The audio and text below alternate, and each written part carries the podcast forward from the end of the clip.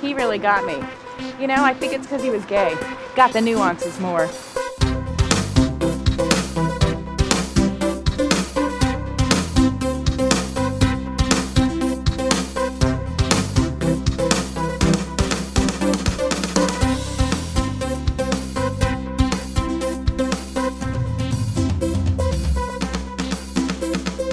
Gotta get me a gay, Mickey. Gotta get a gay. Well, hello. My name is Colin Drucker, and this, of course, is the very first episode of In the Details, which is a a celebration of nuance. Really, if the devil is in the details, then I am the Father Karras of nuance, here to exercise it for your listening pleasure. If you're already a listener of my other podcast, All Right Mary, uh, which of course is all things Drag Race, the world of Drag Race, the paradigm that RuPaul has created with that little BD BD TV show, um, then this should come as no surprise that this would be a podcast all about nuance. So, of course, here it in the details, I'm sure RuPaul's Drag Race will come up here and there because, you know, drag is life and life is drag and etc. and so forth. But this is really kind of expanding the focus to movies, TV shows, and then zooming in on micro moments, acting choices, scenes that you can't stop talking about scenes that when you find somebody else who knows that movie or knows that show, you immediately say, Oh my God, remember that scene where dot dot dot? On this podcast we're kind of finishing that sentence. And it's really the scenes and the moments and the things that that excite me. And uh, it should come as no surprise uh, maybe maybe it is a surprise. I don't know who am I to tell you how to feel? But I feel like a lot of the a lot of the nuances, a lot of the details, a lot of those a lot of those acting choices that excite me are typically typically women. Um, not that not that men don't have nuances to offer, but I find uh, that's always been true for me. I've always gravitated towards the female characters in a TV show or in a movie, and in some cases, it was like I wouldn't be interested in seeing a movie if there were no women in it. You know, there are certain movies I feel like I'm never going to watch because there's no women in it. Like, I'm never going to watch Reservoir Dogs because there's no women in it. I'm probably never going to see Deliverance because I think there's like one woman and I think she's at the bottom of the cast. So she's probably not in any of the important scenes. Like, if you tell me, oh, yeah, there's this scene where a woman has like this really emotional monologue, I, I will. I it, will be it'll be a column shaped cutout in the wall of just me running to go see that. I don't know where I'm running to. I could probably watch it on my phone, right? Um, but I'm running. I'm running. This is my passion for this kind of stuff. I feel like that's that's a good context to know going in. Is that chances are it's going to be a lot of women, um, and specifically or often we'll be featuring um, one of my probably favorite things, which is Best Supporting Actress nominees and winners. yeah, that's right, folks. Um, that's what I'm bringing to the table. I, I don't know what it is about that category or that concept, but I'm always fascinated by um, some supporting female role that, like, is spinning straw into gold. Um, like I felt that way about, I guess it was when the Oscars got announced uh, most recently, and you know I, I haven't really been watching like anything new that's been coming out. I've mostly just been keeping up with you know rewatching The Office and Golden Girls and things like that, uh, the important things. Yeah, so I saw like, of course, I was like, who are the nominees? Um, and for which category? Of course, Best Supporting Actress, and it was like Mary J. Blige nominated for Mudbound. I had not heard of Mudbound. I didn't know she was in it. I then I didn't know she was even like I didn't know she was up for consideration. And they just like flipped the script. I was like, I just need to see it because Mary J. Blige is doing potentially Oscar-worthy work. I even briefly considered just doing a podcast that was purely dedicated to Best Supporting Actress nominees and winners throughout the years, and we would just talk about them every episode. And I mean, that sounds like a lot of fun, and and it's something we can totally do here. In fact, you know, deep tease, it's something that will be happening on In the Details. I feel like a best supporting actress corner is always welcome on my on my block, whatever I'm saying. In any event, um, I feel like that is going to inform a lot of what happens on on future episodes. A lot of it's going to go back to is there is there a woman you know acting? For example i think an episode that will probably come out you know next couple episodes i think um, i want to do one just on uh, toni collette and just some of the different acting moments she's had that i've really loved uh, in particular because i really want to go see hereditary. Um, uh, everyone i've talked to has said a they've said oh yeah it's like super fucking scary. And well i don't like i don't like blood and guts and gore. I don't like watching people get killed. That all just doesn't sit well with me. Um, I do love I do love the operatics of a horror movie, and so I do love kind of the the emotional heights. I really get into that, and so what I what I kind of love about Hereditary is then the other thing I hear is that Toni Collette is just amazing in it. And so um, I need to see that because it sounds like what what it is. It's really this mix of like supernatural horror meets like dysfunctional family drama. And these are, I mean, you know, these are these are up so many of my alleys. They are, you know, they are invading my entire city. Um, th- this is this is exactly what I want to see in a movie. So with all of that context now, I think we should really get into it.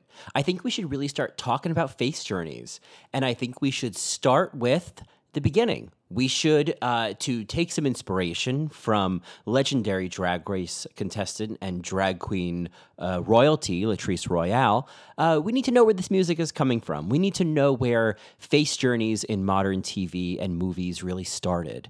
And uh, I'm going to give you the abridged answer. To me, it starts with silent films, and it starts with the economy of silent films.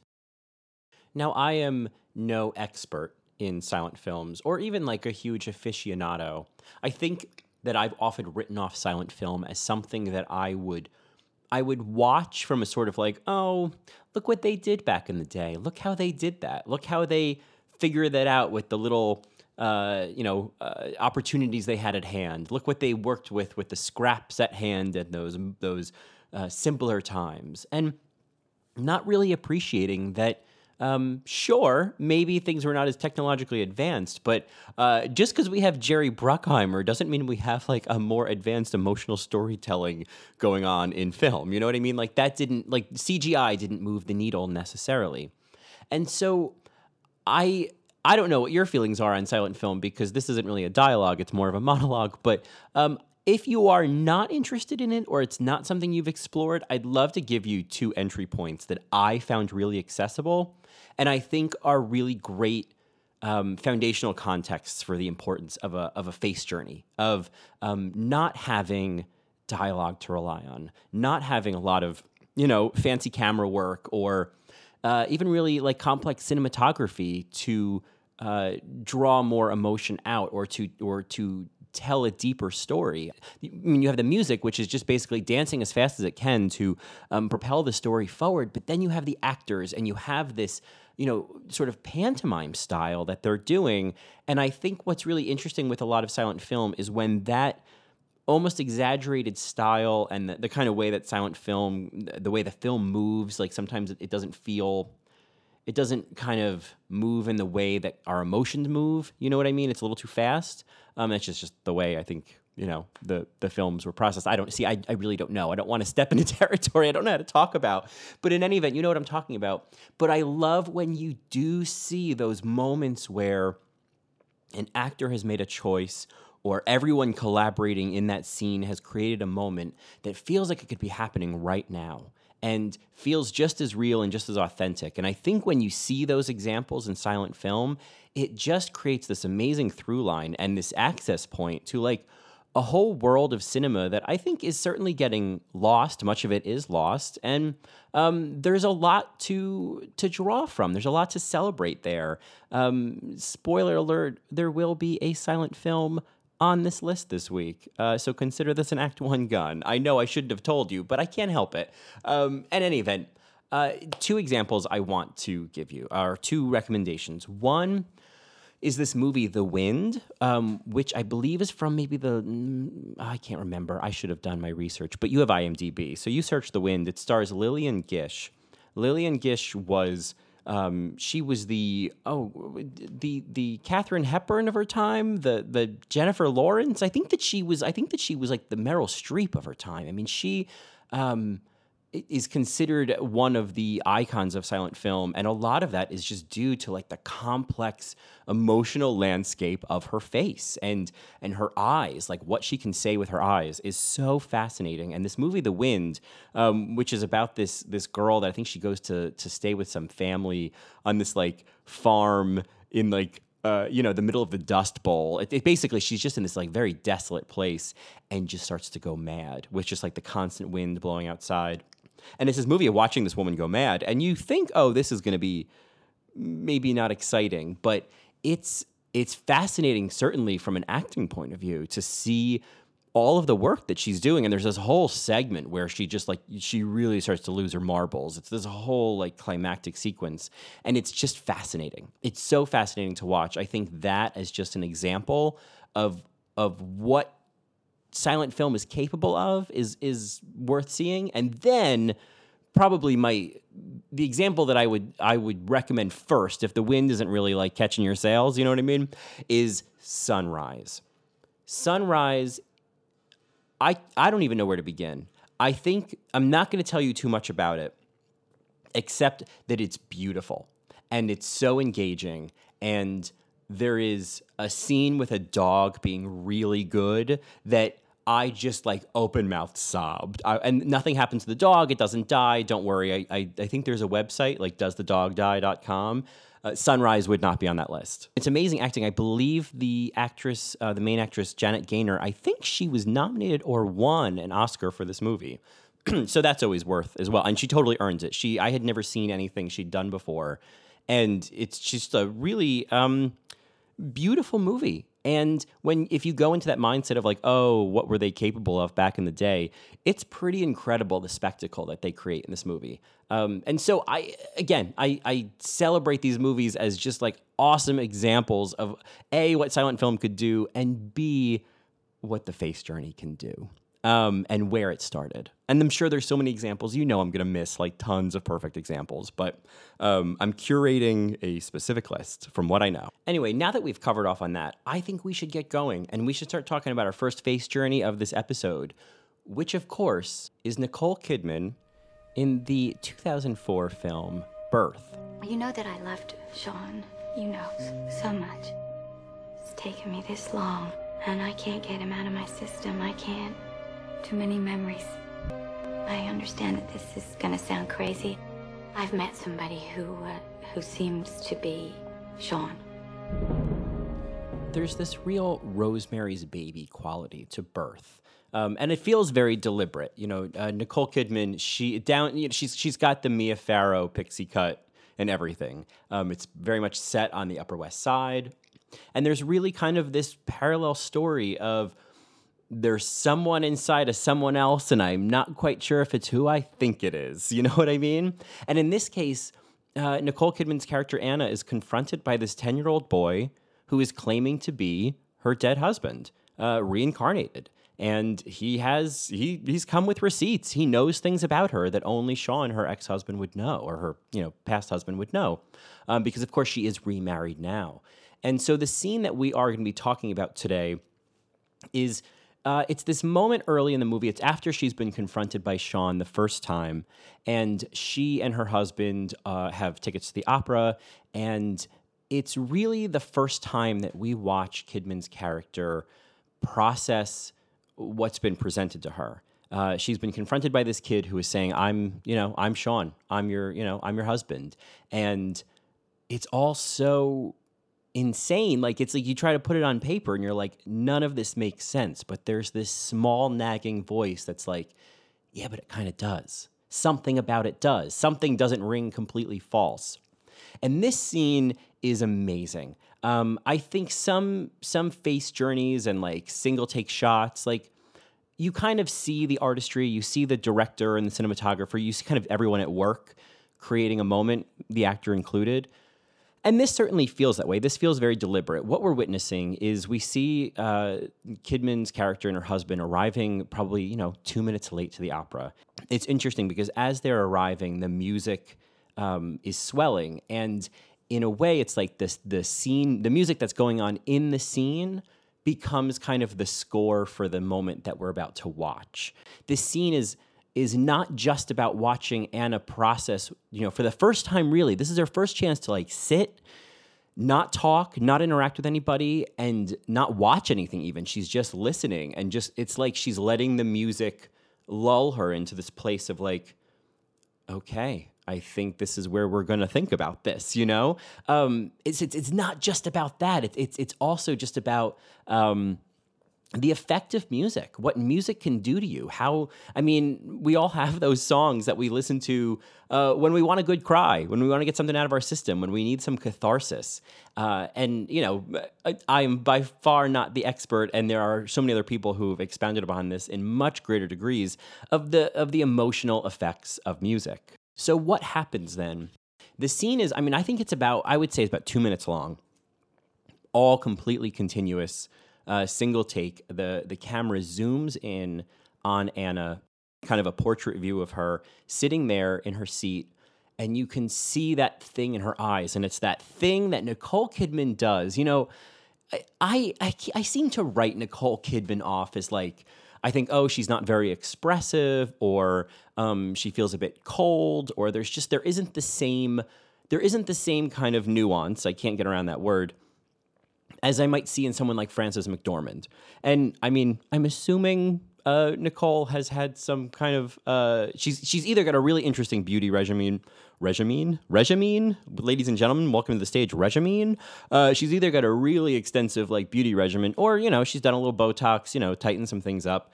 I'm not shaming that. I'm just saying that like i think i've had that perception and so i kind of decided oh she's not a very expressive actress and the thing that I forget about Nicole Kidman is two things. One is when she she oh she often chooses these really complex characters. She she doesn't she doesn't choose easy roles. You know, I feel like there's there's always so much going on underneath the surface for a lot of her characters and she takes on more than I think I give her credit for. Um, I feel like the golden example right now that I don't even, I haven't even finished watching is Big Little Lies. I keep hearing that like she's really incredible in it. And what I've seen the first few episodes, it's like, oh yeah, yeah, this is like, you know, she's kind of steely and she's kind of, um, you know, she's she's got that like cool control of the room thing that she does. But I think I'm just on the on the cusp of some therapy episode where we really see her emote and it's where her emoting happens. I think if we're going to not worry about her forehead, is her eyes. And that's the other thing that I remembered watching this and that are so featured in this scene is the power of Nicole Kidman's eyes. She she has this thing where it's it's piercing and it's there's there's just like there's so much going on behind them, you know?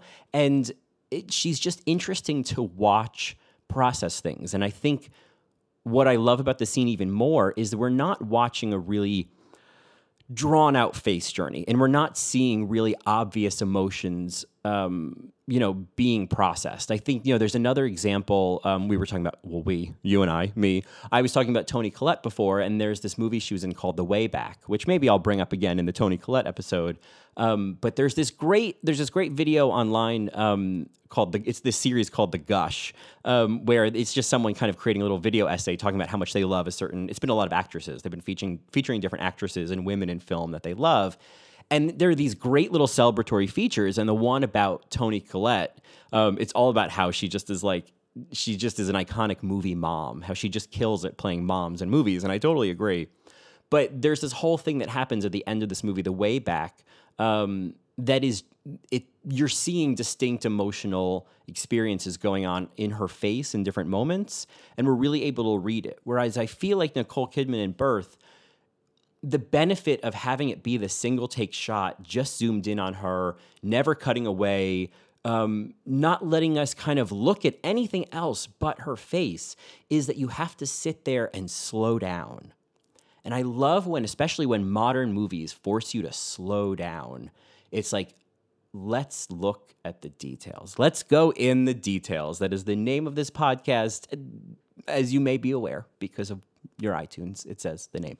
Um, and so, like, because we slow down and we're just looking at her face, we're watching this really quiet journey of of the way that the way that something dawns on you and the way that you kind of I guess it's kind of like waking up, right? If we're going to use that dawn reference, I think that's what Anna is going through in this scene is slowly waking up and we see it rising really in her eyes and we see these tiny things happen. We see um, the ways her eyes start to redden, the way that her mouth kind of starts to bunch into a frown, and the way that the music continuously supports that. to the point that it, all kind of leads up to the, the climax of this face journey is is if she's going to cry because we're seeing her get to that point of like the tears are forming enough to her for her to start to break and just as that's starting to happen her husband turns and says something in her ear and she kind of like whispers and like glances at him and there's this amazing little um, this this bit of annoyance that just kind of dashes across her face um, he's and that, that's so representative, I think, of, of the whole story, the whole movie. Here she is processing this idea that her her husband, who was you know torn away from her ten years ago, that you know there's the possibility that he exists, that he's alive in some way, and then here is her her second husband, kind of interrupting that and bringing her back to what her reality is now. And I think about that in terms of the story and in terms of again the music. I think in that moment in her head going through whatever questions and whatever realizations and whatever inconvenient truths she was coming up against, the music was scoring it for her and was kind of helping bring her to that point. And when her husband whispers in her ear and brings her back to reality, it's this reminder that that music is not scoring your fantasy. That is just the sound of the instruments on stage. That is just what's happening in the room you're sitting in. And this man next to you, this is your husband, right?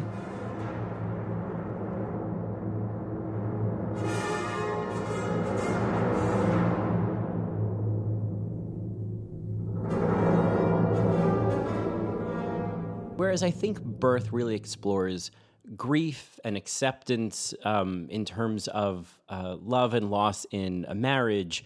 2017's Lady Bird explores some of those same themes uh, in the relationship between a mother and her daughter.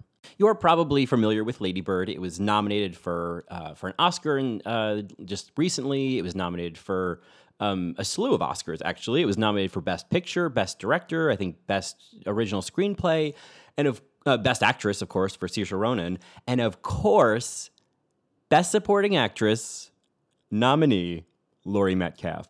Uh, also, two-time Tony winner Laurie Metcalf. Um, Laurie Metcalf. I mean, uh, if you're not familiar with Lady Bird, I mean, really, kind of the what you need to know about it is it's it's really that sort of classic coming of age story of um, Christine Lady Bird McPherson, you know, 17 years old, played by Saoirse Ronan, coming to the conclusion that she is she's too big for this nest. You know, they're they're living in early 2000s Sacramento, California.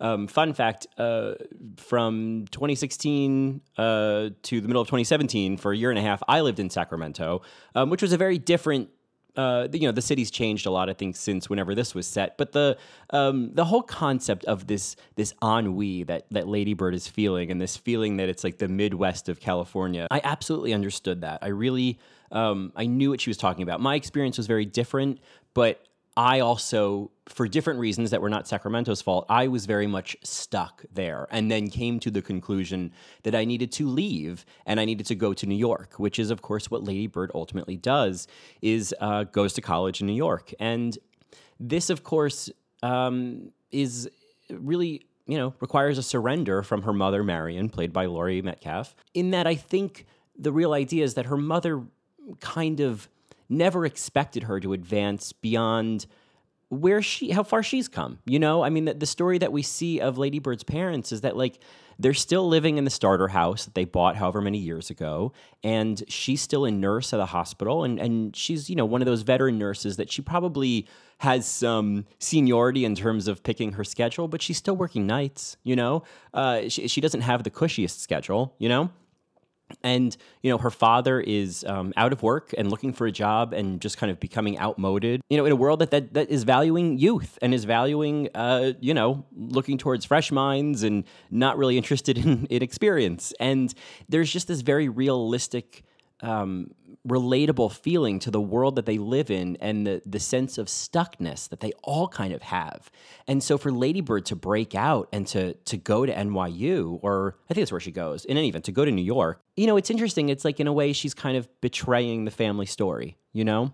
And I think we we really see her mother struggle with with her doing that, with her spreading her wings, uh, kind of against her will and against her expectations. But, you know, I would imagine there's a deeper story of reflecting back, you know, that that Lady Bird was potentially living a life that her mother wasn't able to, you know? And this all really culminates in this amazing scene when Lady Bird's parents are taking her to the airport. Thank you for driving. You're welcome. You're not coming. You can't walk up to the gates anymore anyway. Yeah, but I'm going to college. Well, Dad will walk you to security. Parking's too expensive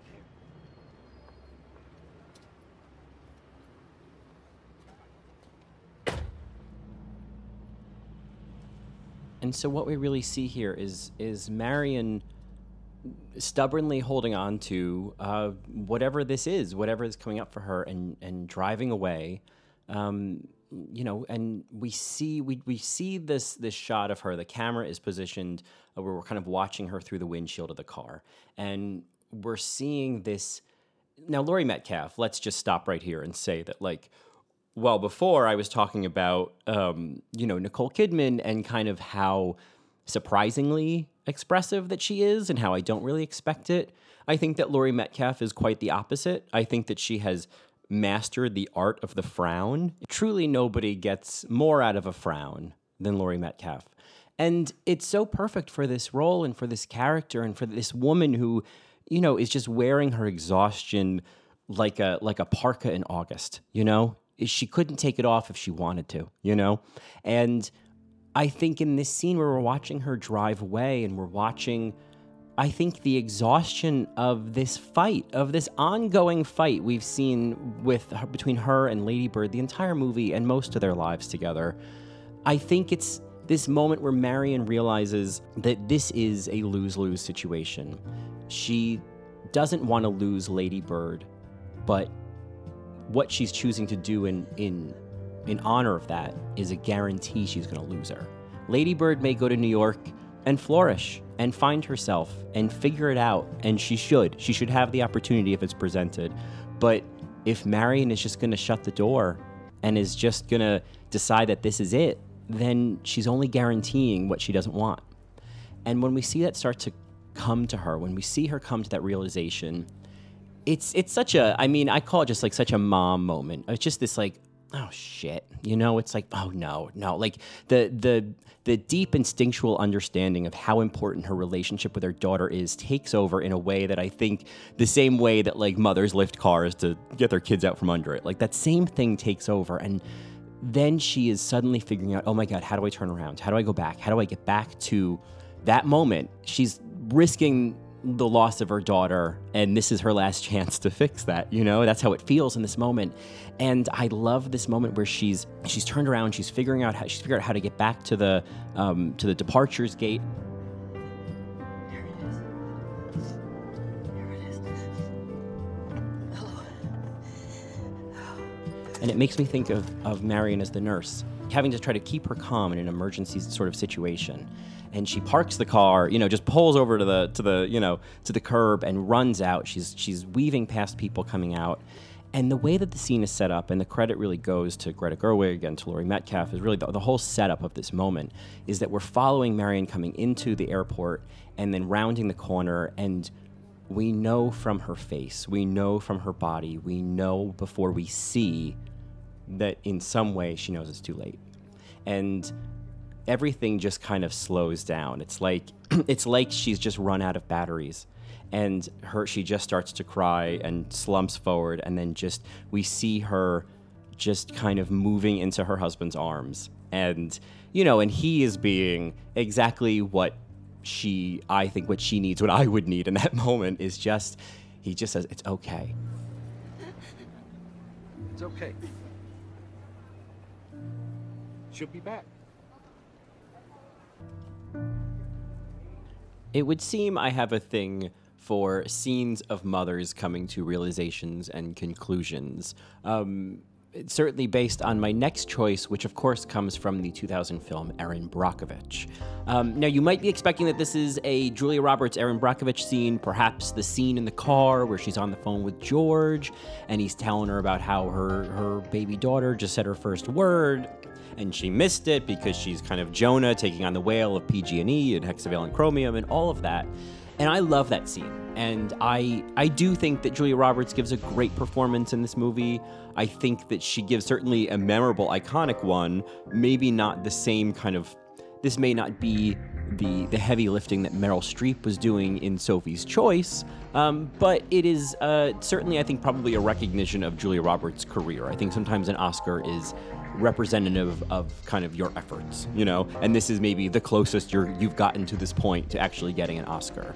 But wasn't she nominated for Steel Magnolias for Best Supporting Actress? So not for nothing, Best Supporting Actress. Um, but I figured, or or I realized that the, that what struck me even more uh, is this great scene when Erin goes to Hinkley, the town that's um, you know basically been getting poisoned by PG&E um, through their water supply, and um, you know of course Erin has taken on this huge case that she stumbled onto um, working at this law firm and has realized that this sort of strange real estate case she's been sorting through is actually something so much bigger and so much darker. And this is, of course, all a true story. Um, and so, one of the, the biggest tasks that she has to take on is connecting with this community of people, these um, sort of uh, rural, you know, California community of, of people who aren't necessarily gonna trust someone showing up in a suit and a tie and a lot of legalese, you know? And so Erin is kind of the perfect person to connect with these people. And one of the people that she really connects with the most is this woman, Donna Jensen, um, who has been dealing with a, a host of health issues um, and you know but yet has been told by her by her doctor that it has nothing to do with their water supply and um, that they should not have any questions about pg&e trying to buy them out. Um, and so erin is really kind kind of trying to help her see like the really awful truth that um, not only uh, is her water absolutely the cause of all of her illnesses, It's it's just got to be different than than what's in our water, cause 'cause ours is okay. The guys from from PG&E told me they sat right in the kitchen and, and, and told me that it was it was fine. I know, I know, but the toxicologist that I've been talking to, he gave me a list of problems that can come from hexavalent chromium exposure. Everything you all have is on that list. No, no, no. No, that's that's not what that's not what our doctor said. He said that well, that one's got absolutely nothing to do with the other. But PG&E paid for that,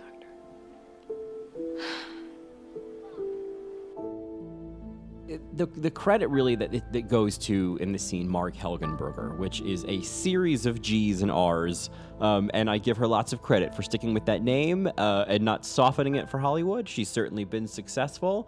Um, I, she is. Um, I don't think she gets enough press in this movie, and I don't really even think she was nominated for many awards. Maybe a couple, but not a Best Supporting Actress uh, Oscar. And I think that she, I think that her performance in this movie is is award worthy. And for me, it really stems from this scene where Erin is really kind of helping her see the truth. And of course, you know, Donna is, yeah, she's doing that thing where she's like, oh no, like this couldn't happen to us. Well, that's not, maybe that happens to other people, but that doesn't happen to us. And we all do that, right? We all think that these awful things that we see happen in the world, you know, are, are not going to affect us. Like, oh, that's just way too terrible. That's too much for me to take on. And when Erin is able to kind of connect the dots for her that like PG&E has been paying for her doctor, so there's no way her doctor is going to give her an impartial truth. Uh, the camera really holds on uh, on Donna and really lets us see her go through what really is an, an incredible grief cycle. You know, and, and I was talking about before Toni Collette in the way back, and uh, this is very similar in that we're watching uh, we're watching Donna just process this, and she she is of course stuck at denial. She's been stuck at denial for a while. And we can see the bargaining cross her face. And I don't even know if I can explain how I see it, but I see this thing where she she kind of just opens this door and like looks in to see if maybe bargaining might work. And of course bargaining doesn't work. And I think when that doesn't get her anywhere, I think she gets cornered with reality. She goes to anger and acceptance at the same time. And my favorite part of this face journey is this micro moment where you see the truth connect for her. You see it settle in and you see it lock in.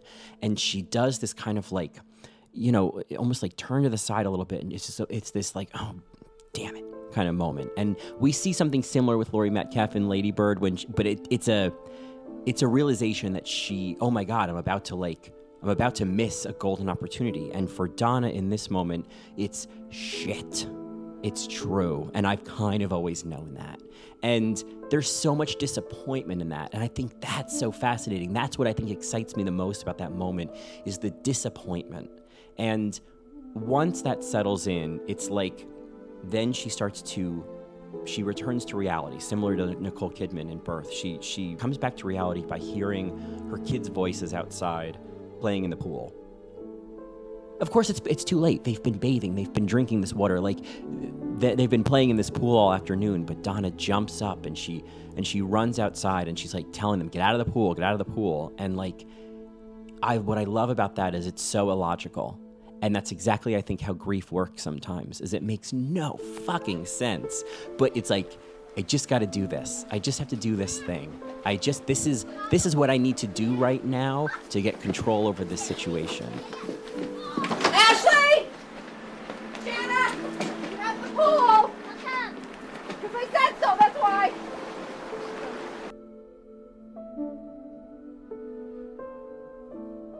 Well, if you were looking for something a little more uplifting after that segment, you're in luck because next up we're talking about Vera Drake, which, of course, is not uplifting at all. Vera Drake is the 2004 movie starring Imelda Staunton, uh, who was nominated for an Oscar, playing the titular role of Vera Drake, a mother and wife in 1950s uh, Britain, who is uh, performing abortions for women. She she sees this as she is um, she's helping these girls. What she sees are people who are in distress, who are scared, who are um, needing some support, and she's there supporting them. I love the perspective that it's bringing. I love the humanizing perspective that it's bringing. I love Vera's commitment to seeing these women as human beings. But the scene that we are discussing today is when the police arrive at Vera's home, where she's currently, I believe, her daughter has just gotten engaged, and they're having, you know, a, a party with the family, and she is, you know, she is kind of in the middle of her life you know? And the police arrive and her husband answers the door. The the husband is very interesting in this scene. When he opens the door and the police are there he he really captures that that experience of of when something so jarring happen happens that you you don't even react in a way. You you just kind of freeze and you kind of are inside of yourself watching something happen and you're kind of just automatically happening as a robot. I mean what's so cool in this scene is the police are saying, you know, we need to question your wife. And uh, he says, oh, I, well, um, we can't right now. We're, we're having a party right now. We'd like to have a few words with her, if we may. Oh, well, we're having a party. My daughter's just got engaged. Celebration. I'm sorry about that, sir, but we do need to talk to your wife. What about? I can't tell you that, sir. But it is a serious matter. I talked about in the last segment about the illogical nature of grief. And here it's just, again, the illogical nature of shock, you know, and, and to go to that place. And of course, um, the police will not come back later. And so um, the husband uh, brings them into the dining room where everyone, the whole family's gathered. And Vera is sitting there and he says, Oh, the, uh, the police are here. And Vera turns and looks at them. And at that point, that's when uh, the camera holds this uh, single continuous shot, um, similar, you know, similar to Birth um, with Nicole Kidman, of, of really just this portrait of, of Vera Drake seeing the police and realizing in first that okay the police are here and then why would they be here? Oh oh oh. And it's kind of like that. And what it feels like watching it it's not much again like birth. It's not this sort of explicit emoting. It's like there's something crumbling inside of her as if behind her face everything is just kind of disintegrating. And there's these, it, I think even in a way you kind of see like her cheeks start to flush and you're like, what acting am I watching right now, Imelda? And so, you know what I mean? And so it, it's these small little nuances. I, you know, you, you kind of see her breath start to pick up and uh, her mouth. It, it's like the most interesting frown I've ever seen. I wish I could explain this more eloquently, but here we are. In her own way, in the same way that we see with Laurie Metcalf in Lady Bird and we see with Marg Helgenberger in Erin Brockovich, there is this version of oh shit that Vera Drake does, and it's it's very British. It's very sort of turned inward. It's very quiet. What's so fascinating as well is that the way the scene is set, the the, the shot is held on Vera, but we're hearing all of the kind of conversations going on around her. We see her husband put his hands on her shoulder. Um, we we hear them say, "Oh, here, you know, take a seat," or "Oh, you know, what, what's going on?" Like we're kind of having that experience that her husband had at the door of like you're inside yourself, watching and hearing this thing happen, and she's like inside of herself, just collapsing, watching and hearing this happen. And it's interesting, similar to birth. There's this moment then where her husband leans down to whisper in her ear, you know, to kind of say, Vera, you know, the police need to, you know, speak with you in the other room. And she doesn't react, you know, to compare to Nicole Kidman. She doesn't react. She just starts to slowly lift. And it's this, it's like watching a prisoner walk to the electric chair. It's really, and it's all just in the way her shoulders kind of slump forward a little bit as she rises. It's like she's sinking and rising at the same time. And it's, you know, it's that feeling of knowing like, I may not have all of the proof, but I know enough to know that I'm probably fucked right now. The final face journey for this episode is maybe the gold standard of face journeys, is very much the mother of all face journeys. Um, I think uh, it is it is certainly one of the most compelling examples, and that is, of course, uh, 1928's The Passion of Joan of Arc and Maria Falconetti's uh, legendary performance as, of course, Joan of Arc herself. Um, this is, uh, as I mentioned the, towards the top of the episode, this is a silent film, and it's also an incredible use of the close up.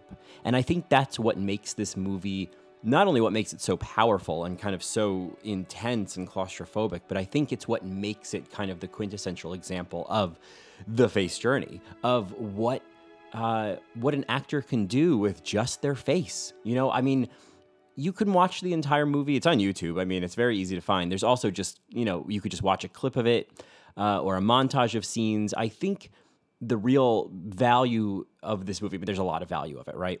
But I think one of the greatest values of this movie is this the demonstration of of commitment from Maria Falconetti and the the depth of emotion that she's able to extract from herself. I mean, there's just moments where you're like, when they call cut, does this woman just like, do they need to put a blanket over her shoulders and kind of like, you know, sit her in a, in a cold, dark room with a, you know, a warm cup of tea? Like, oh, she's going through it. I mean, I don't know if it's like Bjork and Dancer in the Dark levels of go through it, but it is definitely uh, the silent film version of Dogville. You know what I mean? Like it's just like, oh my god, this girl just can't catch a break. Also, side note, I kind of realized, especially once I got to the end of this list, that boy, a comedy or two would really spice this, you know, whole thing up, wouldn't it? You probably already guessed it. The Passion of Joan of Arc is not any lighter than any of the rest of the fare that we've talked about today.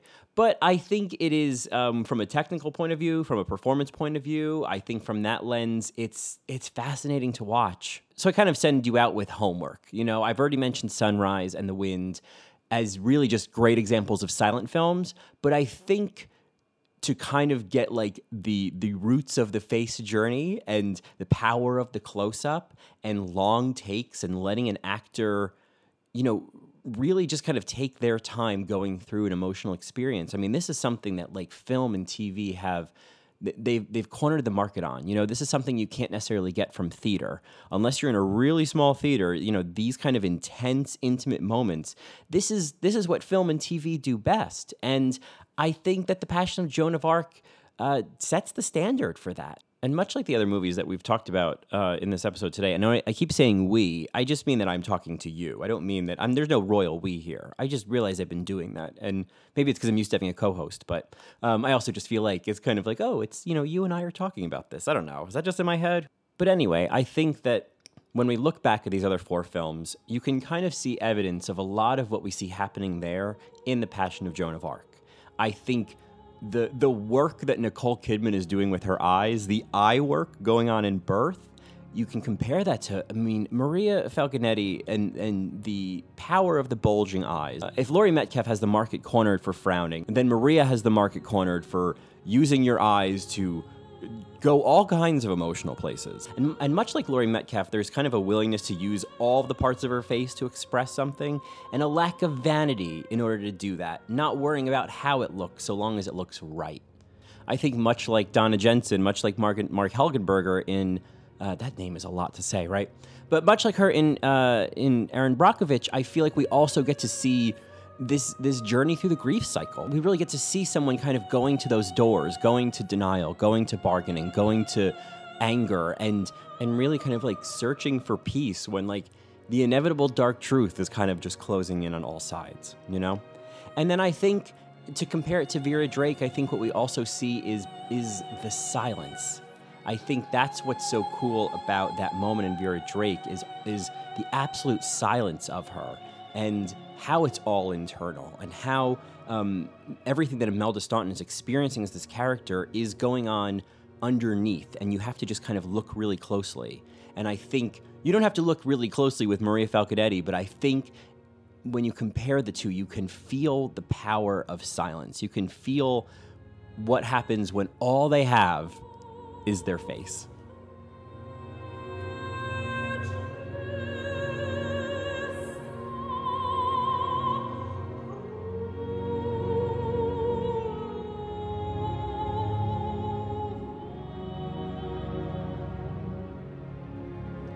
And that, my friends, is the very first episode of In the Details, a celebration of nuance. Um, if you would like to reach out to me, if you have any questions, if you have any comments, if you have any recommendations, I am sure I have missed face journeys that you love, and I want to hear about them. I want more of them. I'll do another episode of these. Like, please bring them on. So you can either reach out to me via email at inthedetailspod at gmail.com, or you can contact me on Twitter at Colin Drucker, which is C O L I N D R U C K E R. Um, and uh, let me know what you think. And of course, uh, especially since we're brand new right now, I keep saying we, I can't stop doing it. Uh, especially since I'm brand new right now, uh, heading over to iTunes and leaving a positive rating and a five star review goes a long way towards uh, helping other people find this podcast. And if you don't have a positive review or rating, then maybe you should email me and let me know what your feedback is because we are in early days, my friend, lots of things can change. So please let your voice be heard, but, um, you know, give me a chance to work with it, right? Anyway, I think that's all. Thank you all so much for going along on all of these face journeys with me today. And I look forward to talking to you next week as we continue to dive into the details and celebrate the nuance.